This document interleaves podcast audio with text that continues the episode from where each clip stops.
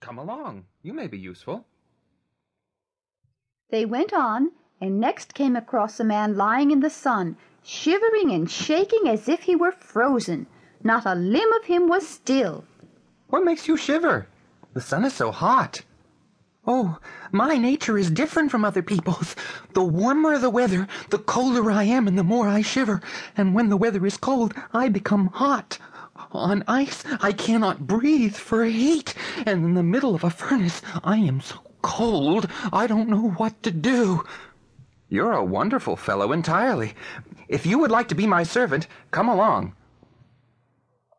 They went on, and came to a man with such a long neck that he was standing peering round him over all the mountains.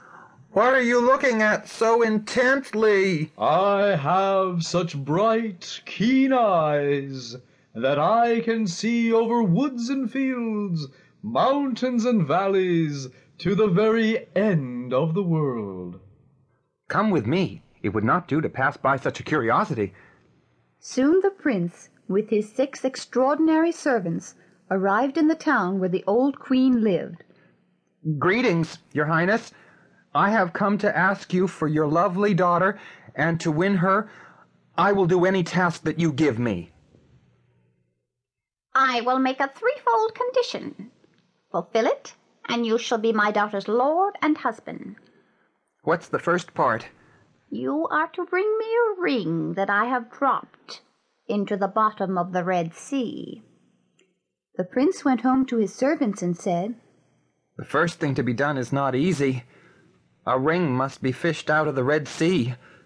How can we do it? I'll look and see the spot it lies on.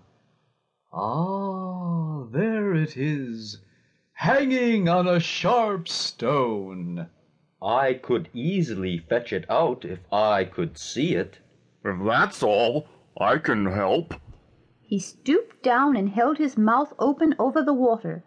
The waves broke into it as if it had been a cave, and so he drank up the whole sea and left it as dry as a meadow. Then the long man stooped a little and picked up the ring with his hand. The prince in high delight took the ring to the old sorceress. Yes, that's the right ring. The first part of the condition you have accomplished.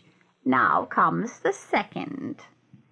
Do you see over there, grazing on the meadow in front of my castle, three hundred fat oxen? These you are to devour, hair, horns, bones, and all. And in the cellars below are three hundred casks of wine. These you must drink every drop of, otherwise I shall have you killed. Mayn't I invite a guest to the banquet? Without company, no meal is very appetizing. you may invite one person, but only one. The prince returned to his servants and said to the fat man, You are to be my guest today, and eat yourself full for once. The fat man then unbelted himself and became a thousand times bigger. He had no trouble in putting away the three hundred oxen, and when he had swallowed the last bone, asked if there were not another course. He then drank all the wine out of the casks, not leaving so much as a drop hanging on the tap.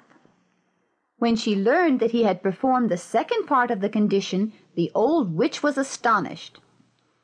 So far, no one else has done as much as you. But now comes the third point, and this is the hardest of all and will certainly cost you your head. This evening I shall bring my daughter to your room and leave her there, and you may sit with your arms round her, but be careful that you keep awake. I shall come again at twelve, and if in the meantime she has vanished, you are lost. This part of the condition sounds easy and pleasant. I shall not be likely to close my eyes. He nevertheless called his servants and confided in them what the old creature had said. There's no knowing what cunning lies behind the proposal. One cannot be too careful, so keep watch and be careful that the maiden doesn't escape from my chamber. At nightfall, the witch brought her daughter and put her in the prince's arms. Then the lanky one twisted himself in a circle round the pair, and the fat man stationed himself at the door.